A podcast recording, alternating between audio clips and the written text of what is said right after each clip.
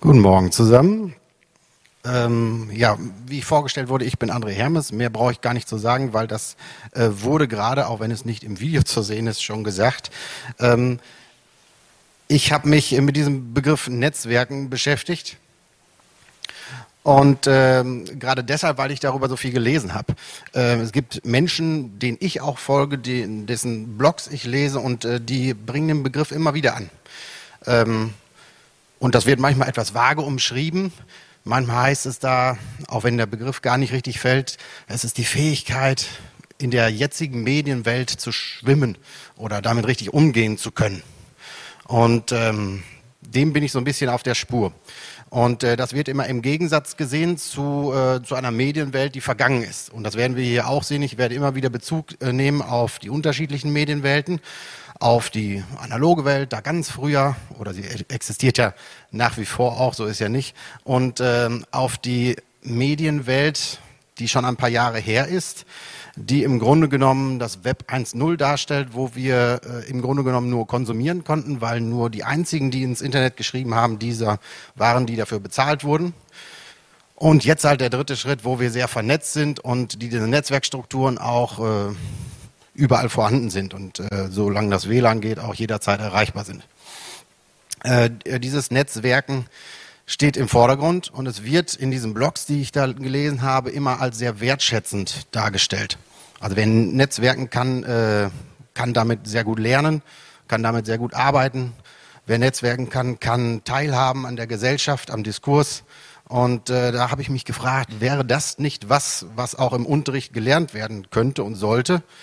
Ähm, ansonsten kann man ja gar nicht mündig sein und teilhaben und lernen und äh, den ganzen Kram. Und dann habe ich mir überlegt, was mache ich denn im Unterricht, was in diesem Bereich ähm, unterzubringen ist. Und dann habe ich ein paar, äh, ja sagen wir, Unterrichtshandlungen gefunden und die werde ich so im Einzelnen durchgehen und äh, mal ganz konkret am Unterricht äh, vorstellen, was ich, was ich mir dabei gedacht habe und äh, was ich da so mache.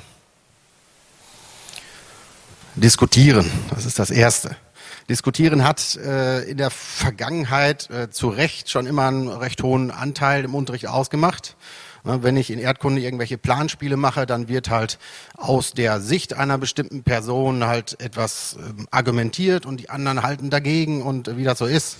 Und diese Fähigkeit zu diskutieren, zu argumentieren, Argumente zu widerlegen und auf seinem Standpunkt zu beharren und solche Dinge sind wichtig aber sie lassen sich halt nicht eins zu eins übertragen, weil hier geht es um Kommunikation und Kommunikation ist immer äh, abhängig vom Kommunikationsrahmen. Das heißt, äh, wenn ich hier stehe und nicht nur ein wenig argumentiere und lamentiere, sondern auch äh, herumfuchtel, meinen mein Körper einsetze, meine Mimik einsetze, dann kann ich das schriftlich nicht. Das geht nicht. Und ähm, Allein dieser, dieser Schritt zum Schriftlichen hin äh, fällt manchen schon schwer. Ich habe oder es gibt Schüler, die, äh, die mündlich das sehr gut können, ne, argumentieren, die übernehmen dann immer die Führungsrolle bei irgendwelchen Diskussionsrunden, aber wenn man die bittet, mal was aufzuschreiben und so einen, so einen Argumentationsablauf zu machen, dann tun die sich schwer. Und es gibt natürlich auch Schüler, die machen das genau andersrum. Und wenn man sich anguckt, was so in Foren diskutiert wird, dann möchte man meinen, dass diese Menschen manchmal, also, also argumentieren, äh, nie gelernt haben. Aber die waren auch in der Schule. Also sie müssen es auch irgendwo schon mal gemacht haben, aber die können es auch nicht äh, übertragen und äh, fallen auf die typischen, äh, stolpern über die typischen Stolpersteine, die diese Online-Diskussion so mit sich bringt.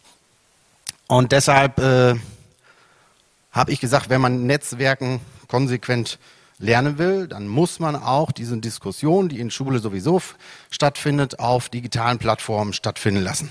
Zum Beispiel in einem Forum. Da wird ein Schülerprodukt äh, reingestellt und die anderen diskutieren das. Ja, und dann gibt es schon mal Punkte, da wo es nicht funktioniert. ja, wo es geradezu eskaliert. Das ist eigentlich das Beste, was passieren kann im Unterricht. Ne, da bin ich schön im, im, äh, im geschützten Schulrahmen erstmal noch, habe vielleicht ein eigenes Klassen, ein Klassenforum aufgesetzt und dann äh, funktioniert das nicht mit der Kommunikation, mit dem Diskutieren. Und dann äh, kann ich sagen, stopp, halt und äh, wir gucken mal, wieso ist das denn eskaliert? Ne? Was sind da die, äh, die Aussagen gewesen? Wie sind die missverstanden worden? Wie kommt das überhaupt? Ist das vielleicht aufgrund einer Verwechslung gekommen? Weil wir hier eine Zeichenbegrenzung haben. Ich konnte gar nicht schreiben, was ich meinte. Ich musste mich so kurz fassen. Oder vielleicht war es bei diesem Forum gar nicht möglich, dass ich äh, Formatierung mache. Ich wollte vielleicht was fett schreiben, ging aber nicht. Es wäre schon gegangen, aber ich kann keinen Markdown. Ne? Das sind alle so technische Begrenzungen, die, äh, die da eine Rolle spielen, die auch Diskussionen scheitern lassen kann. Ne? Oder ich hätte ich hätt ja meine Gefühle ausgedrückt, aber es gab keine Emoticons hier. Ging nicht. Also wie soll ich das machen? Sprachlich kann ich das nicht. So, online diskutieren ist also nicht das gleiche wie analog diskutieren. Und beides sollte geübt werden. Recherchieren. Auch so ein, so ein Wort, was man wieder ne, aus der alten Welt kennt. Recherchieren haben wir schon ewig gemacht. Schon weit bevor ich überhaupt geboren wurde, hat man äh, in der Bibliothek dann halt entsprechend äh, seine Recherche angefertigt. Und auch, wenn wir den Schritt weitergehen, in Zeiten des Web 1 konnte man ins Internet gehen und entsprechend seine Rechercheergebnisse rausholen. Aber man war immer, immer mit seinen Rechercheergebnissen alleine. Da war die Arbeit zu Ende. Man hat recherchiert, zack, bumm, hatte seine Liste, hatte seine Ergebnisse, fertig. Und jetzt hätten wir die Möglichkeit, äh, die Rechercheergebnisse beispielsweise in einem Padlet hinzustellen und andere zur Ergänzung, zur Kommentierung, zu, zur Bewertung meiner Rechercheergebnisse zu ermuntern. Und das kann ich im Unterricht planen. Das heißt, eine Linkliste ist nicht mehr eine Linkliste, sondern ist ein Diskussionsgegenstand. und da kommen so Ergebnisse wie, wie kannst du denn den da reinschreiben? Weiß überhaupt, wer das ist und welchem, in welchem Rahmen der hier äh, arbeitet und publiziert? Und da kommt der Nächste, der antwortet darauf wieder und sagt, ja, aber achte mal aufs Datum. Da ist auch längst nach seiner Läuterung, da hat er genau das Gegenteil von dem geschrieben, was er vorher hatte. Ne? Und solche Diskussionen hätte ich früher nicht, weil da hatte ich nur mein Rechercheergebnis. Recherche ist im Grunde genommen das, was Lehrende als allererstes machen, wenn neue Technik in die Schule kommt. Ne? Oh, wir haben jetzt eine Tablet-Wagen. Hier, recherchiert mal. Ne? Und zur Recherche gehört natürlich auch äh, dann die Bewertung und Einschätzung der Quellen. Und das kann man wunderbar verknüpfen mit dieser Netzwerkgeschichte. Das heißt, wenn man es bewerten und einschätzen kann, dann kann ich auch äh, erst eine eloquente Bewertung machen und sagen, hm, überleg dir das nochmal, ob das so die richtige Quelle ist. Das mache nicht ich, oder ich kann es auch machen, aber das machen dann die Mitschüler sozusagen.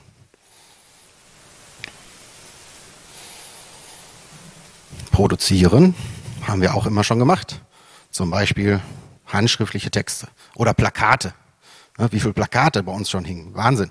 Ähm, und ein Schritt weiter im Zeitalter der, der Digitalisierung äh, gab es halt nochmal ein, eine Explosion von Produkten, von Schülerprodukten, die möglich waren. Filme, Podcast, interaktive Karten, Quizze, was man alles so von Schülern produzieren lassen könnte. Ähm, und der Schritt jetzt ist halt in der Netzwerkgesellschaft, ich muss das auch externalisieren. Ich muss mein Wissen, das, was ich aufgeschrieben habe, auch anderen zur Verfügung stellen und dann im Rückschritt halt die äh, Kommentierung erwarten. Das heißt, meine Mitschüler sind diejenigen, die meine Texte, meine Filme, meine Bilder redigieren und ähm, dann kann ich die wieder anpassen. Das äh, funktioniert besonders gut bei Dingen, die man auch tatsächlich anpassen kann. Also beim Film zum Beispiel wäre das schwierig.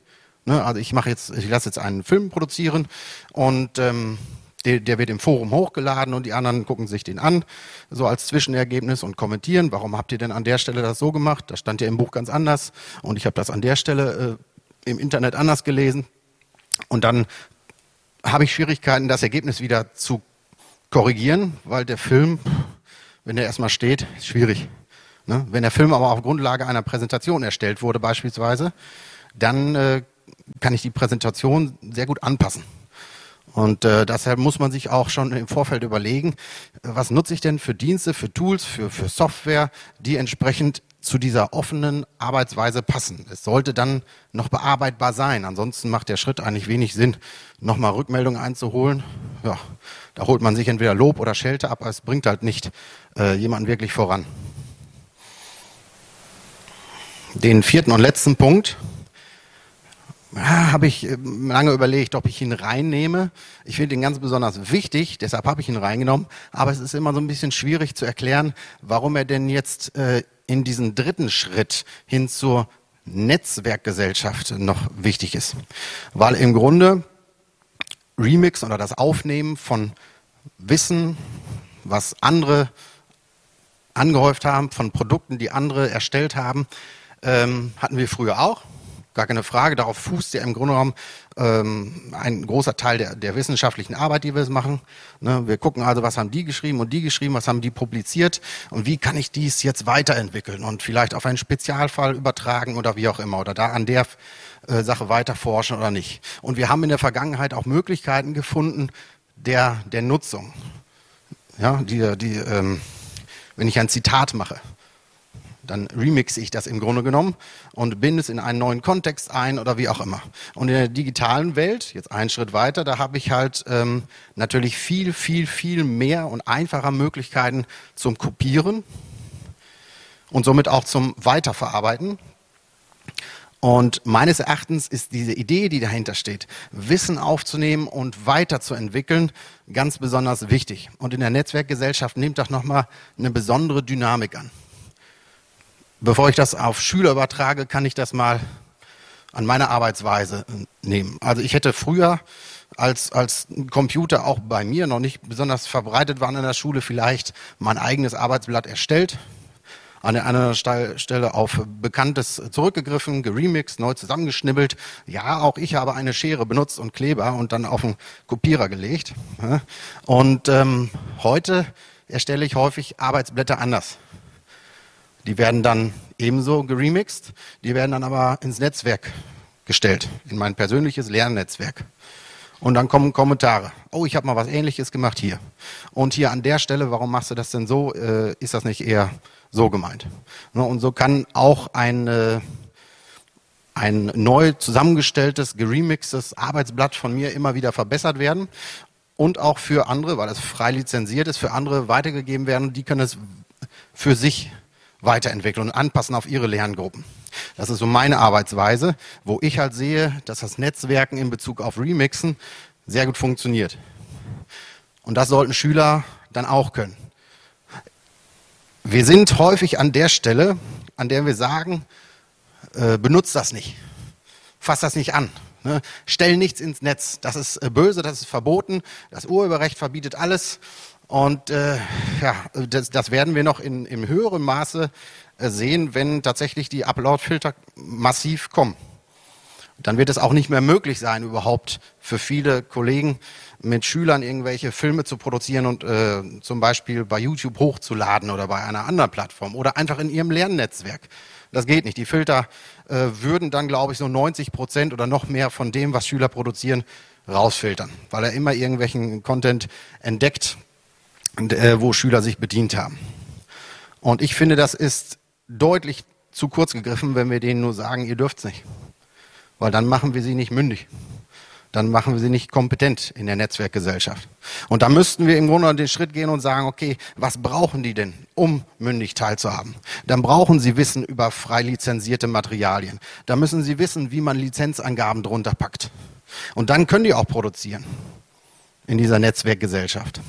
Und dann kann sowas wie Wissen aufnehmen und weiterverarbeiten auch von unseren Schülern gelernt werden und wenn sie dann mal irgendwann raus sind aus der Schule, auch in die Gesellschaft getragen werden.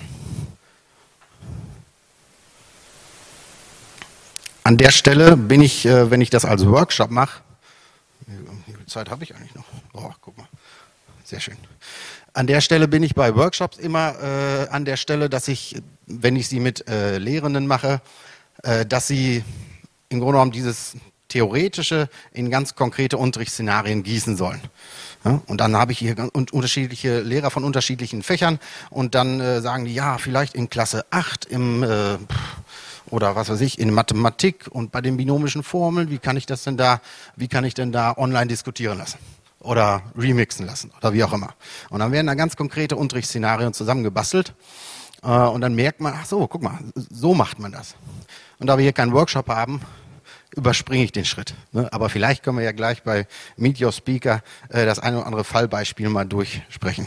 Stattdessen habe ich mir überlegt, äh, ich könnte dieses Netzwerken und das, was ich mir dabei gedacht habe, äh, in Zusammenhang bringen mit einigen anderen Begrifflichkeiten, die so rumschwirren. So rumschwirren. Aber ich habe nur eine halbe Stunde Zeit, deshalb werde ich das nicht schaffen. Äh, deshalb habe ich mir so ein paar von den Begriffen rausgepickt, ähm, die die Rahmenbedingungen klären, die äh, klären, was es für Bedingungen gibt, um so überhaupt unterrichten zu können und ich möchte mit dem Begriff, der ähm, ganz links unten steht, beginnen. Mit Offenheit. Weil ich glaube, dass äh, Netzwerken zu können ganz viel mit Offenheit zu tun hat. Und die Öffnung von Unterricht, ähm, die müssten wir jetzt hier tatsächlich wieder in diesem Dreisprung früher und immer weiter bis heute einmal durchgehen. Weil die Öffnung von Unterricht ist ja nichts Neues. Ähm, reformpädagogisch ist ja einiges ausprobiert worden. Ne? Alles ändern, alles öffnen, alles probieren. Wir könnten zum Beispiel ja, die Selbstbestimmtheit als, als Ziel ausrufen, handlungsorientiert ähm, unterrichten und äh, einfach mal rausgehen. Äh, das war so, was waren so die Ideen. Und äh, die Öffnung von Ressourcen war bisher nur ganz begrenzt möglich. Ja, hat man gemacht. Da waren dann stapelweise Kopien, die dann irgendwelchen äh, Selbstlernbereichen zur Verfügung standen. So kann man das ein Stück weit öffnen und dann kann man selbst wählen. Aber natürlich äh, kann man nicht annähernd das Internet ausdrucken und hinten bereit legen. Ne? Also die vielen Trilliarden an äh, Lernartefakten, die es im Internet gibt, kann man schlicht nicht ausdrucken und zur Verfügung stellen. Und selbst wenn man sie ausdrucken würde, kann man sie ja nicht suchen. Also es funktioniert schlicht nicht. Und hier ist äh, eine Besonderheit also des, des Netzwerkens. Hier kann ich das machen. Also diese klassische Öffnung, die kann ich ein Stück weit erweitern. Raum und Zeit hat man auch früher geöffnet. Man ist einfach mal rausgegangen. Man hat die äh, Schüler selbst wählen lassen. Lernt doch, wo ihr wollt. Ja. Hier ist natürlich durch die Digitalisierung eine Öffnung insofern geschehen, dass ich äh, gar nicht mehr auf den Raum angewiesen bin. Ich kann theoretisch überall lernen, wobei ganz bewusst natürlich gesagt werden muss, dass es diesen Raum überall nicht gibt. Also ähm, ganz konkret muss ich ja doch irgendwo sitzen. Und die Zeit, die Zeit ist auch äh, ja zumindest vom Potenzial her unabhängiger geworden. Das heißt, ich könnte auch mit, mit an, zu Hause an dem Projekt weiterarbeiten, das ich, äh, ich in der Schule begonnen habe. Das ist bei gemeinsamen Sachen sonst ein bisschen schwierig. Die Produkte haben sich erweitert. Das habe ich schon, äh, das habe ich schon äh, berichtet durch die Digitalisierung. Ein bisschen sozial von Methoden. Hier ist äh, vor allen Dingen die Erweiterung des Kollaborativen zu nennen. Das heißt, ich kann, kann jetzt auch auf die, digitalen Wegen halt äh, zusammenarbeiten. Ähm,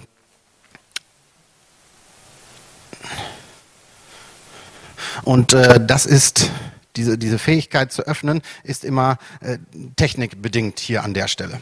Ja, weil Öffnung von Unterricht geht immer, aber Öffnung von Unterricht im Netzwerkgedanken äh, setzt Technik voraus, Techniknutzung. Und hier kommen wir zu dem äh, Punkt, der im Grunde genommen bei der äh, Referentin vorher auch schon war.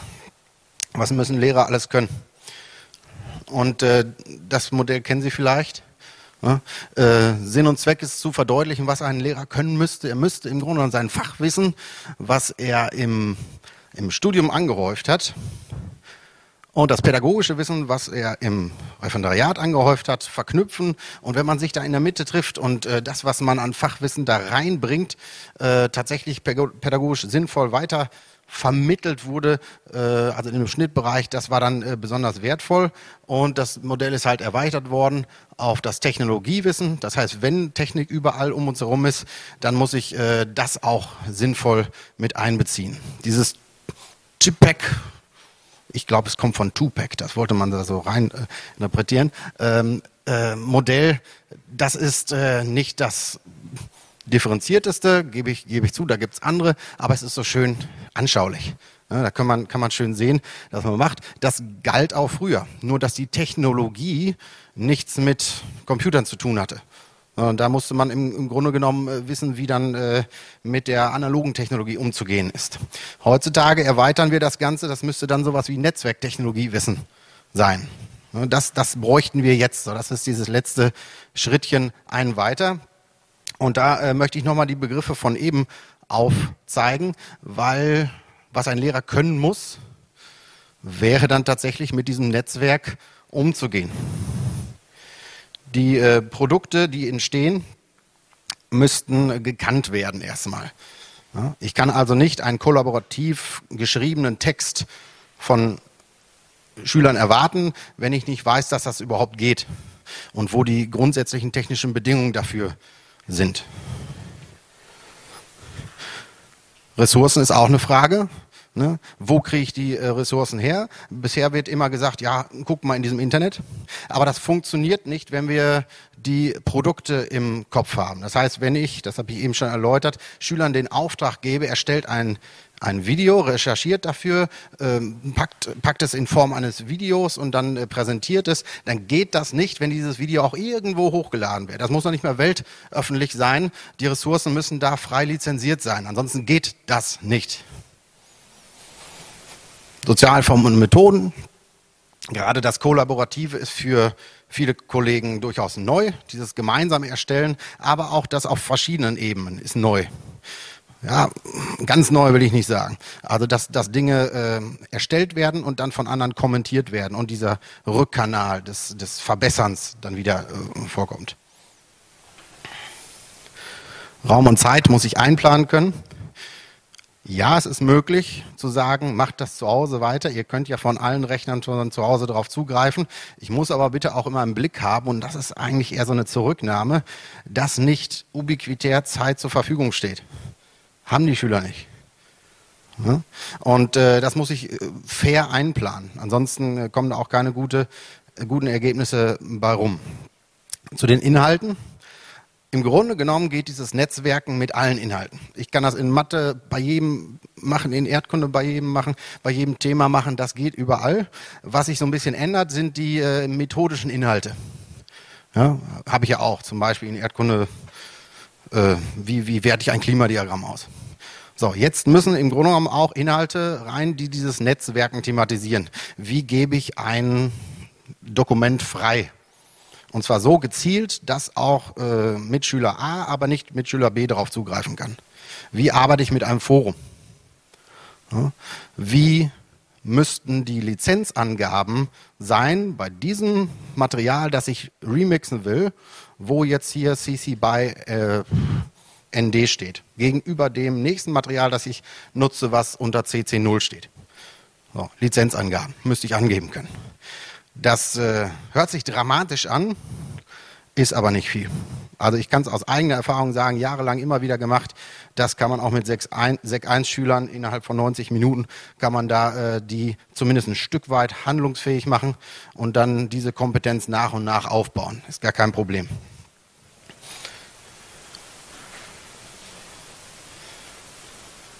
So, ähm, jetzt habe ich nur noch ein, zwei Minuten, glaube ich, höchstens. Ne? Ähm, und ich komme tatsächlich Oh, ja, wunderbar. Ich habe noch ein bisschen länger. Ähm, wir kommen aber trotzdem nicht mit allen durch. Aber ein, zwei äh, Sachen noch zu an, zur ähm, Anregung. Wir haben natürlich Unrecht zu machen in dem Rahmen, der uns gegeben ist. Und eine Sache, die jetzt so angeschoben wird, sind äh, die Lernmanagementsysteme oder Bildungsclouds oder wie sie immer genannt werden. Die haben ganz unterschiedliche Namen und im Grunde genommen werden die gerade gebastelt von jedem Bundesland und dann wieder verworfen und immer, ne, das wird immer neu aufgebaut und äh, jetzt habe ich mit dieser Netzwerkbrille da drauf geguckt und geguckt, was machen die denn und wie müsste die eigentlich aussehen? Und was zunächst immer gemacht wird, ist sowas. Ja, Schüler, ein Lehrer müssen in der Lage sein, ein PDF da hochzuladen eine Aufgabe zu formulieren, Und das ist halt eine Unterrichtsweise, wo man so, so klassische Arbeitsblattdidaktik abarbeiten. Ne? Aufgabe, abarbeiten, Aufgabe, abarbeiten. Hat im Grunde genommen nichts mit Selbstständigkeitsförderung und äh, projektartigem Unterricht, das ist damit nicht möglich. Ne? Die, diese ähm, Sachen nicht. Was wir bräuchten, wäre sowas. Ja? Und zwar nicht vom Lehrer sondern vom Schüler einrichtbar, nutzbar. Der müsste selbstständig daran arbeiten können. Und vor allen Dingen muss es auch nachnutzbar sein. Man stelle sich vor, man hat einen Schüler dahin gebracht und der hat im Grunde genommen ein E-Portfolio, das sich sehen lassen kann. Da kann er bei jedem, äh, bei jeder Uni genommen werden, bei jeder Firma äh, genommen werden. Das geht wunderbar, aber er kriegt es nicht aus dem Lernmanagementsystem raus. Er kriegt es nicht raus. Er kann es nicht exportieren. Und äh, das ist eine fiese Nummer an der Stelle. Ne? Also müssten Lernmanagementsysteme so aufgebaut sein, dass sie einmal die Schüler die Macht geben, selber zu produzieren und zum Zweiten das auch mitzunehmen. Das muss aber kein Gegensatz sein. Ne? Also wenn man mit solchen Programmierern spricht, da sind die froh um jede Anregung, die da kommt. Also es ist natürlich beides theoretisch möglich. Ne? Wenn man zum Beispiel Moodle und Mahara kombiniert, dann äh, hat man im Grunde genommen alles, was da steht. Das ist also durchaus möglich. Und der letzte Gegensatz, den ich habe, das sind die Prüfungen. Da haben wir auch einen Gegensatz.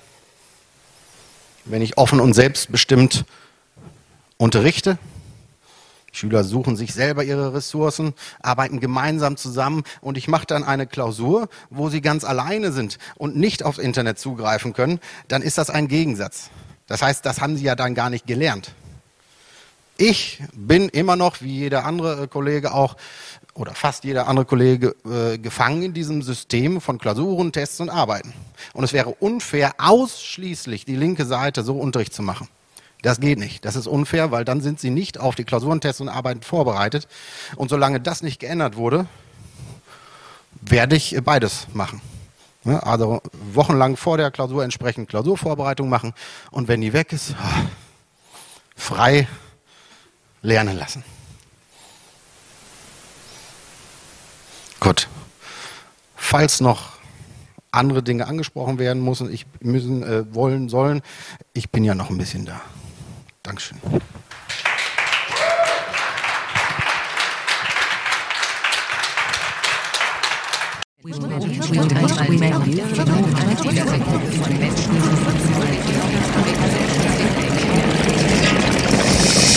Yeah.